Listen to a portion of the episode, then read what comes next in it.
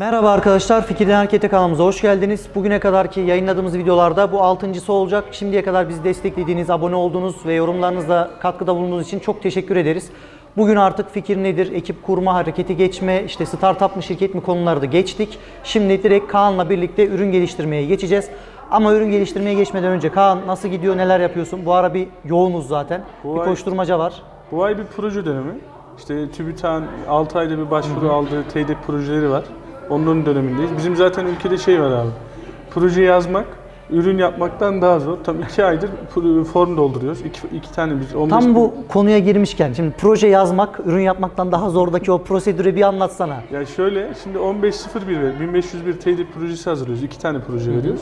İlki altmış sayfa. altmış sayfa roman yazdık. Yani mini roman yazıyoruz. Bunun ek dosyaları var, çizimleri var, işte destekleyici niyet mektupları var, protokol sözleşmeleri var. Bunları hazırla, firmalara gönder, al, TÜBİTAK'a gönder falan. Eğer bu süreçte ürün geliştirseydik herhalde yüzde ellisi bitmişti. Yani bürokrasi girişimcinin önündeki en büyük engellerden biri diyoruz her zaman. E bu kağıt kürek işleri. İşte bu, yani proje yazmak aslında bir meslek, ayrı bir olay ama girişimci her işi yapıyor. Bürokrasi gerçekten bizi çok görüyor. Bugünlerde işte bugün bir Mart mı? Yok. Bugün iki Mart. dört Mart'ta son teslimat. Biz proje yazıncaya kadar zaten e, ürün geliştirsek yüzde ellisini geliştirmiş olurduk. Girişimciliğin önündeki en büyük engel bürokrasi diyoruz abi. İşte Türkiye'de biraz böyle sıkıntılar var. E, proje yazmamız iki buçuk ay aldı. Ürüne o süreyi verseydik zaten çoğu Üründe daha etmiş. ciddi yol kat etmiş yani, olacaktık. Türkiye'de girişimcilik böyle biraz. T D P projelerinin dönemi işte dört Mart son teslimat günü. Bugün hı hı. de iki Mart. İşte yetiştirmeye çalışıyor sabah akşam yazmaktan. Yavru bir yaz kızımcı olmuş yani. Allah kardeşim, Allah kolaylık versin. Sağ olasın. Ama gerçekten bu proje yazma işi başlı başına bir iş ya. Tabii. Yani bu bildiğin, belki de bunun için birini istihdam edip, personel istihdam edip hani ona anlatıp her şeyi, ki o zaman yine senden gidiyor. Ya gene yazılmıyor. Neden diye sorarsan alan bilgisini, teknik kısmını ha, benim yazmam. Tabii bir de lazım. O var. Şimdi işin başındaki insan olunca, teknik taraftaki insan olunca e, bu kez mecburen o projeyi yazma sürecinde senin tabii. olman gerekiyor. Yani ben işin başına mı geçeyim, ürün geliştirmeyle mi uğraşayım yoksa o projeyi yazmayla mı, sayfalarca onu anlatmayla mı? Bir de bu proje yazımlarında zaten bir sürü ince noktalar oluyor. Ar-Ge mi, inovasyon mu, yenilikçi mi, değil mi? İşte ticari bir kazanç sağlayacak mı, bir gelir modeli var mı, iş zaman planı var mı falan, bunlarla da ciddi vakit kaybediyoruz. Böyle problemler var. Var. Şimdi bu prosedür kısmını geçtikten, şikayetimizi sunduktan sonra artık... Sevdiğimiz kısım ürün geliştirme. Aynen, yani. sevdiğimiz kısım ürün geliştirme. Biz şimdi nefret ettiğimiz kısmı geçtik. Ürün geliştirme kısmına bir giriş yapalım. Ürün geliştirmeye nereden başlıyoruz? Şimdi ürün geliştirmek dediğimiz kısım Türkiye'de çok fazla detaylı olarak bilinmiyor. Yani Türkiye'deki girişimcilik genelde şeyden başlıyor. Hemen ürünü yapalım, satalım. Ama maalesef e, bu eğitim eğitim yok girişimciliğin. Bu yaşanarak öğreniyor. Biz yaşayarak öğrendik çoğu zaman. E, fikri aşamalandırdığımız gibi, hatırlarsan fikir aşamasında, hı hı. ürünü geliştirmeyi de aşamalandırmamız lazım. İlk önce bir ihtiyaç, gereksinim analizi yaparak zaten bunu fikir aşamasında yaparız. Aynen, fikirde bahsettiğimiz konularda problem tespiti vesaire. Bu aşamada ürünün nasıl özelliklere sahip olması gerektiğini, sahanın ne tür ihtiyaçları olduğunu, ürünün taşıması gereken özellikleri bir ortaya çıkararak ürün geliştirme sürecine başlıyoruz. Hı hı. Burada en önemli kısım bir ürünü nasıl yapacağız? Şimdi bu nasıl yapacağımız kısım şöyle, bir ürünü bitmiş bir şekilde yapacağız, yani tam sanayiye, E, sahaya uygun bir şekilde mi? Dört dörtlük mü olacak? Ya da e, bizim yapabileceğimiz seviyede mi? Çünkü bizim hani üretim sahamız yok, büyük büyük tezgahlarımız yok. E, işte bu sorunu aşmak için biz girişimcilikte M V P dediğimiz bir olay var. Yani minimum uygulanabilir ürün. Yani aslında en mantıklı olan kısım da bu. Eldeki kaynak kısıtlı. Girişimciyiz, yeni başladık. E, sahaya uygun bir ürün yapacak ofis alanımız yok, bir atölyemiz yok. Ee, işte para, e, ekip de kısıtlı parayla eşgüdümlü olarak. E, biz ne yapıyoruz? Yani girişimcilikte bir çözüm üretildi buna. Buna M V P, yani minimum özellikleri taşıyan bir ürün yapmamız lazım. Burada bu M V P kavramını ortaya atan abilerimizi de anmadan geçmeyelim. Ee, biri Frank Robinson. Ee, ondan sonra zaten ilk kez bu tabiri o kullanıyor, M V P tabirini. Sonra işte Eric Ries ve Steve Blank bunu yaygınlaştırıyorlar ve popüler hale getiriyorlar. Aslında burada bahsettiğimiz şey şu.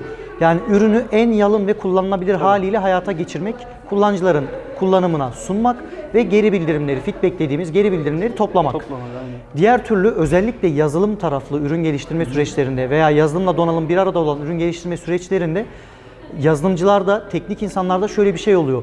özellik üstüne özellik, özellik üstüne özellik. Aynen. Bir de böyle özellik yaptıkça, çeşitli fonksiyonları ürüne ekledikçe aklına bir sürü fonksiyon geliyor. Bu kez bir kaosun içine girmiş oluyorsun. Hiçbir şekilde o özellik şeyi bitmiyor. Somutlaştırmadan çünkü. Bile. Aynen. Yani şöyle yapmamız lazım orada. Bir problemi çözüyor bir ürün. Ya zaten bir problemi çözmeyen ürün olmaz. Şimdi ana problemimiz var. Biz ana problemin altında alt problemler açmalıyız. Yani örneğin ana problemin altında on farklı alt problemi çözerek ana problemi ortadan kaldırıyoruz. Biz bu on tane alt problemin üçünü dördünü çözen ve kullanıcıya verebileceğimiz bir ürün yapmalıyız.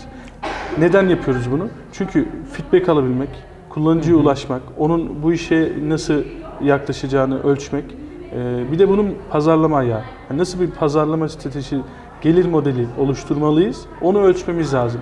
Yani aslında yalan üründe bizim yapmak istediğimiz şey şu, o şeye kaosa girmeden Aynen. ana problem ve ana probleme bağlı alt birkaç problemi belirleyip hı hı. o problemleri çözen ürünü elde etmemiz gerekiyor. Bir Tabii. prototip gibi ve bu ürünü yayına almamız gerekiyor. Somutlaştırmak burada çok önemli bir kavram. Aynen öyle. Çünkü hani devamlı biz, biz şunu yapacağız, size bunu hı hı. satacağız ama ortada gösterebileceğimiz bir, e, deneyimleyebileceği bir arayüz veya ürün yoksa bunu anlatmak da güçlü. Bir de burada ürünü yayına alma aşaması da önemli. Şimdi Tabii. diyelim ki çok iyi bir teknik ekipsin, çok iyi teknik bir adamsın, işte ürünü geliştiriyorsun, sürekli özellik ekleye Hı-hı. ekleye bu kez yayın sürecini geciktiriyorsun. Geciktir. Ürün bir türlü hayata geçmiyor. Hı-hı. Şimdi ürünü erken hayata geçirmenin şöyle de bir avantajı var. Kullanıcılardan geri dönüş alıyorsun ve ürünü geliştirmeye devam ediyorsun. Yani ürünün minimum kullanılabilir halini, işte M V P dediğimiz modelle minimum kullanılabilir halini kullanıcıya sunuyorsun.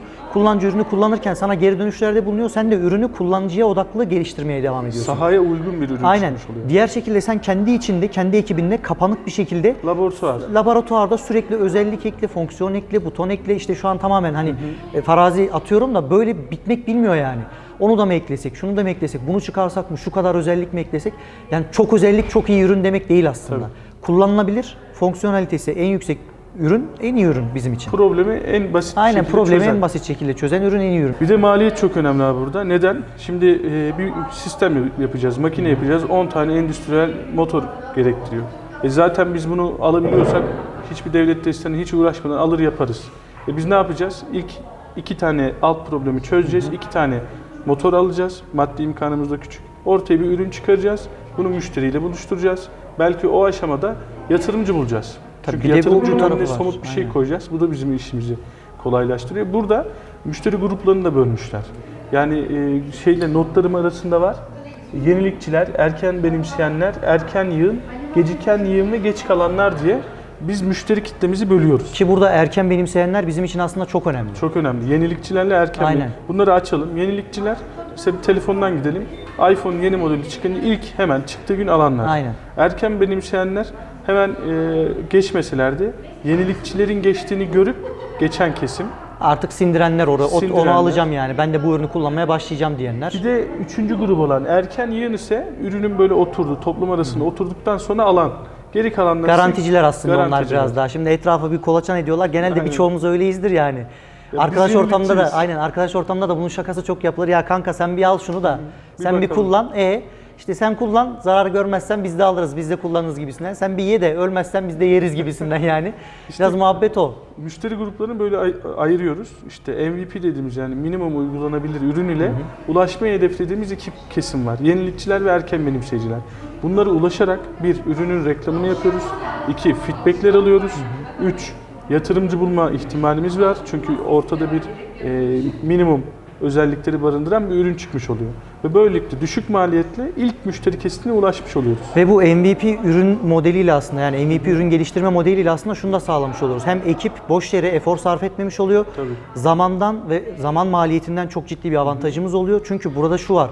Yani bilmeden, kullanıcı dönüşlerini almadan sürekli ürünü geliştirerek zaman işte uzun bir zamana yayıp hı hı. daha sonra bunu oldu ya şimdi yayınlayalım deyip çok kötü dönüşler de alabilirsiniz. Mesela ben hemen bir örnek vereyim sana bu dediğinle ilgili.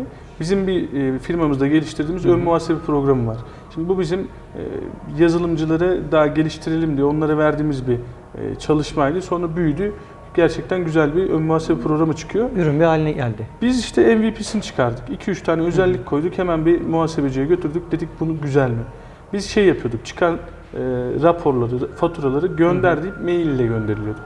Sonra muhasebeci dedi ki mail kullanmıyor bizim esnafımız. Buna WhatsApp entegre etmen lazım. Ben bütün numaralar zaten kayıtlı carilerin. Gönder dediğimde bütün C R'lere otomatik olarak WhatsApp üzerinden iletilmesi. Şimdi ben M V P çıkarmasaydım WhatsApp kullandıklarını bilmezdim. Ve WhatsApp entegrasyonu hiç aklına da gelmezdi. Hiç aklıma da gelmezdi. M V P'nin böyle güzel feedbackleri var. Bununla, buna benzer üç dört tane daha feedback aldık. Daha altyapıyı e, kurmadan e, sistemi değiştirdik. Orada mail entegrasyona, işte WhatsApp entegrasyonu da yaptık.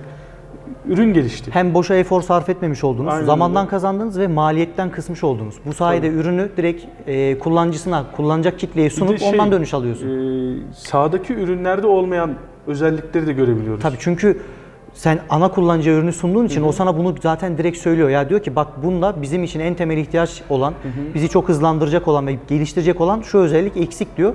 Sen hemen ona göre bir geliştirme süreci belirliyorsun. Tabii. Takvimine onu ekliyorsun. A, A üründe diyor şu var. Onu kullanıyorum bak sende yok diyor. B üründe şu ürünle, şu özellikle A üründeki özelliği birleşip birleştirip koyarsan fark yaratırsın gibi kullanıcılardan çok kritik bilgiler alıyoruz. Tabii bu çok keyfiyete bağlı. Her istenileni yapacağımız anlamına da gelmiyor yani. Ya, ya kardeşim şuraya şu butonu koyalım, buraya bu butonu koyalımlar da yapmıyoruz ürünlerde. Ya şey, bizim bir arkadaş grubu var. Girişime yeni başlıyorlar.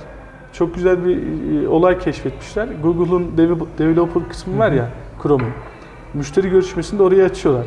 Butonu taşımıyor. Hemen Chrome'dan taşıyorlar, ekran görüntüsü. Konsol oluyor. Ekranından, C S S kodlarından e, butonu taşı, onu taşı, göster. Oldu mu abi? Oldu. Ama tamam. Güzel yöntem. Tabii güzel yöntem. Hemen müşteri sunumunda hemen bir çay molasında istekli. Azıcık işin çakallığı gibi sanki ama olsun. Ya, gene işi çözüyor. Yani problem çözmek önemli. Şimdi burada bu M V P aslında şeyden geliyor. Biz şimdi startup mı şirket mi bölümünde biraz startup'tan şirketten bahsettik. Aslında Lean Startup dediğimiz bir kavram var. Yani yalın startup, sade startup artık ya da E, yalın başlangıç da diyebiliriz buna. Bu yalın başlangıç modeli çevik bir model. İşte Agile dediğimiz çevik yaşamı esas alan çevik bir model. Ve bu M V P modeli de oradan geliyor. Bu ne demek?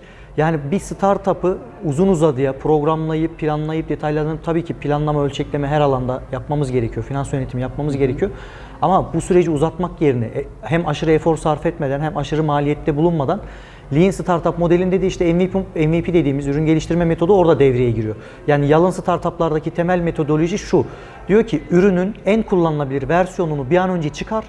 O kullanılabilir versiyonu kullanıcılarla en hızlı şekilde buluştur. İlk yüz kullanıcını örneğin elde et ve o yüz kullanıcının tüm isteklerini, tüm geri bildirimlerini harfiyen topla. Ne diyorlarsa, olumlu, olumsuz, iyi, kötü ne diyorlarsa, o ilk yüz kullanıcı ne diyorsa oraya bakman gerekiyor. Bu senin versiyon bir nokta sıfır çıkarmıştın. Versiyon iki nokta sıfırda çok daha bir ürünle sahaya aynen. inmeni sağlayacak. Yani ürün geliştirmedeki temel olayımız bu. Burada ürün geliştirme ile ilgili bir de şunu söyleyeyim. Şimdi girişimci olacak arkadaşlar ya da benim bir iş fikrim var, benim bir mobil uygulama fikrim var. İşte herhangi bir şey olabilir bu. Bir platform kuracağım ya da bir ürün geliştireceğim, bir donanım ürünü geliştireceğim. Bir şey olabilir. Bu ürüne odaklanma mevzusu var. Şimdi biz girişimcilik Türkiye'de maalesef birçok platformla çok yanlış pohpohlandı diyorum ben. Ee, işte yok Steve Jobs şu okulu bıraktı, Mark Zuckerberg bu okulu terk etti de falan da filan da neyse. Ee, bunlar da biraz hikaye tabii yani. Hani kız mesleği bıraktı. Aynen. Yani şimdi Steve Jobs hangi okulu bıraktı? İşte e, Cambridge'i terk etmişti galiba. Mark Zuckerberg hangi okulu bıraktı? Harvard'ı terk etmişti. E abicim yani Steve Jobs Cambridge'e gidebilecek seviyede. Yani farkında Hı-hı. mısın? Bir önüne bak onun. Zuckerberg Harvard, Harvard'ı terk etti ya da Harvard'da derslerini astı, sallamıyorduysa o, bu onun bir tercihi ama Harvard adam kesmemiş onu. Ha, adamı Harvard kesmemiş yani. yani Harvard'a gitmiş, aga bura beni kesmedi demiş, devam etmiş yani. Bu öyle bir şey. Şimdi bu havaya girmemek gerekiyor. O yüzden de ürünü geliştirmeye başlarken bahsetmiştik aslında Sadece. ama işte patronum havalarından çıkıp hı hı. o işin mutfağına girmek lazım. İşte ben girişimciyim, neyim ben? C E O'yum. E işte iki tane, üç tane yazılımcı arkadaş var, bir tane tasarımcı var. Co-founder. İşte he, bir tanesi de co-founder falan filan. E tamam, e, ürünü kim yapacak? Şimdi o işin sahibi sensen, o işi sen kurmuşsan o ürüne dair her şeyi bilmen gerekiyor. Ekip olayında bahsettik ya yani girişimcilik hı hı. yani startupların çekirdek ekibi vardır. Ma, e, maddi imkanları düşük olduğu için çekirdek ekip her şeyi yapar. E sen C E O olsan da, co-founder olsan da ne olursan ol, o mutfağa girip o kabloyu bantlayacaksın, o yeri süpüreceksin, o lehimi yapacaksın. Senin dediğin buna öyle. Çıkıyor. Yani ekipte de detaylıca bahsettik zaten. Bir de başlangıçta senin zaten buna hakim olman lazım. Tabii. Yani o mutfakta senin olman gerekiyor. O işi senin dokunman, o işi bizzat senin geliştirmen gerekiyor. İçselleştirmen gerekiyor. Aynen içselleştirmen gerekiyor. Yani kitaplardan okumayla ürün geliştirmek aynı şey değil. Tabii. İşte ürün geliştirme, bu videoyu izlediğinizde de arkadaşlar yani işte ürün geliştirmeden bahsediyoruz, yollarından bahsediyoruz, aşamalarını anlatıyoruz ama bu video sizin için yeterli değil. Yani o ürünün ya da geliştirmek istediğiniz, sunmak istediğiniz hizmetin başına geçmeniz lazım. O işi kendinizin yapabiliyor olması lazım. Yani bir kere bunu bir müşteriye, birkaç müşteriye kendiniz sunacaksınız, kendiniz satacaksınız. Ondan sonra aslında fark edeceksiniz neyin eksik, neyin tam olduğunu. Ya bu şey gibi, hani masa tenisi öğrenmek istiyorsun. Masa tenisiyle ilgili çok güzel işte Timo Boll'ların falan videolarını seyrediyorsun. Müthiş spin atıyorlar, müthiş forehandler, müthiş backhandler. E, seyrediyorsun, kafanda şey oluşuyor, tamam ya ben masa tenisini öğrendim falan diyorsun. E, bir raket eline al bakayım, öyle miymiş? Olmuyor. Yani kitabından okumayla, video videosunu izlemeyle, yavaşlatıp hı-hı, o teknikleri görmeyle olur mu? Olmaz. Orada bir antrenman yapman lazım. Yani masanın üzerinde, sahada pratik yapman aslında gerekiyor. Aslında güzel bir deyim yani, M V P sahaya çıkmanın antrenmanı gibi aynen bir şey öyle. Aslında. Aynen öyle, sahaya çıkmanın antrenmanı. Antrenman yapmamız lazım. Hani yani bu ön eleme yani aslında. Ön eleme gibi yani, sahaya gerçekten bitmiş bir ürünü sunmadan önce bir idman, antrenman yapmamızı sağlıyor. Bu şeyi de geliştirir, müşteri ilişkilerini de geliştirir. Yani müşteriyle nasıl ilişki hı hı, kuracağımızı, ilk o erken benim, benimseyenlerle yenilikçiler biraz daha böyle bug'lara, hatalara alışkındır. Tam ürünü yönlendiren grup onlar aslında. Aynen. Yani birçok ürünü zaten ne tarafa doğru yöneleceğini, hangi e, özellikleri üzerine yoğunlaşacağını belirleyen kesim o, o kesim. Ya biz teknik adamlara göre ürün belki çok iyidir ama hı hı, son kullanıcıya göre ürün gerçekten son kullanıcının ihtiyaçlarına, onun kullanım alışkanlıklarına cevap vermiyorsa hiçbir anlamı olmuyor. Tabii. Yani işin bir de bu gerçek yönü var. Bunlardan bahsetmiştik zaten. Bu yalın startup'ta da şöyle bir işte bu Eric Ries'in meşhur bir şeyi var, dörtlemesi var. Yani diyor ki yani planla, yap, ölç, öğren. Bu döngüyü hep tekrarla. Hı hı. Yani işte M V P metodu biraz bu aslında. Planla, yap, ölç, öğren. Küçük, Şimdi küçük. aynen küçük küçük sürekli senin dediğin gibi sahaya önden bir giriyoruz. Orada hı hı, ne yapıyoruz? Planladık, ürünü yaptık.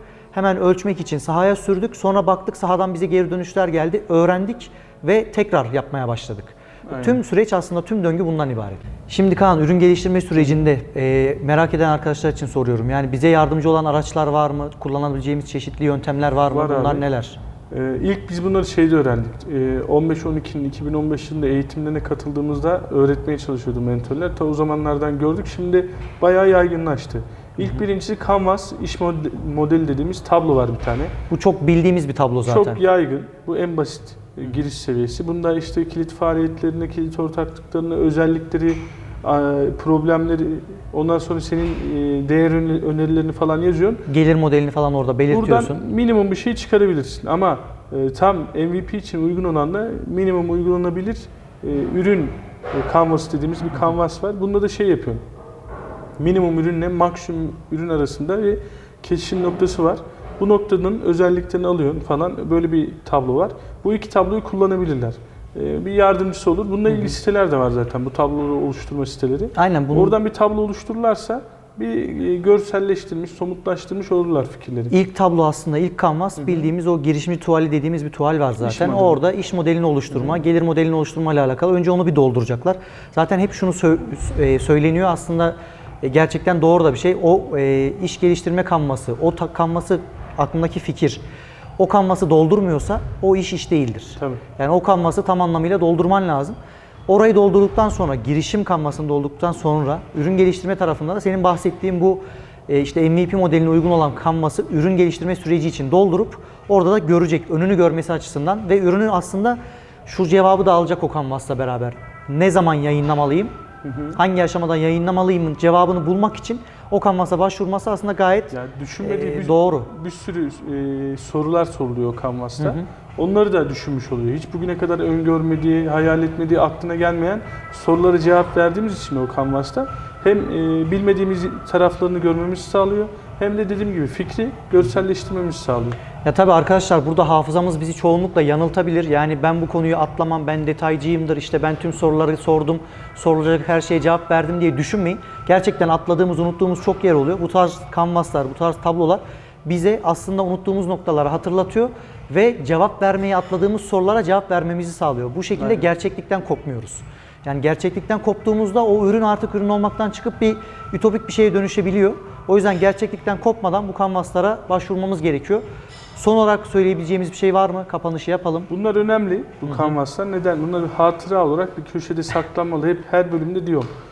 Yaşanmışlığın hikayeleştirilmesi. Aynen. Eğer ileride büyük bir başarı olursa Yan tarafta bizim hatıralarımız olur. Hikayeleştirmek İşte o karalamalar, o eskizler, oradan fotoğraflar falan. Güzel olur. Aynen bu, bu tip çalışmaları çıkar. Çok güzel bir şey söyleyelim. Bu tip çalışmalar arkadaşlar şimdiden biriktirmeye başlayın.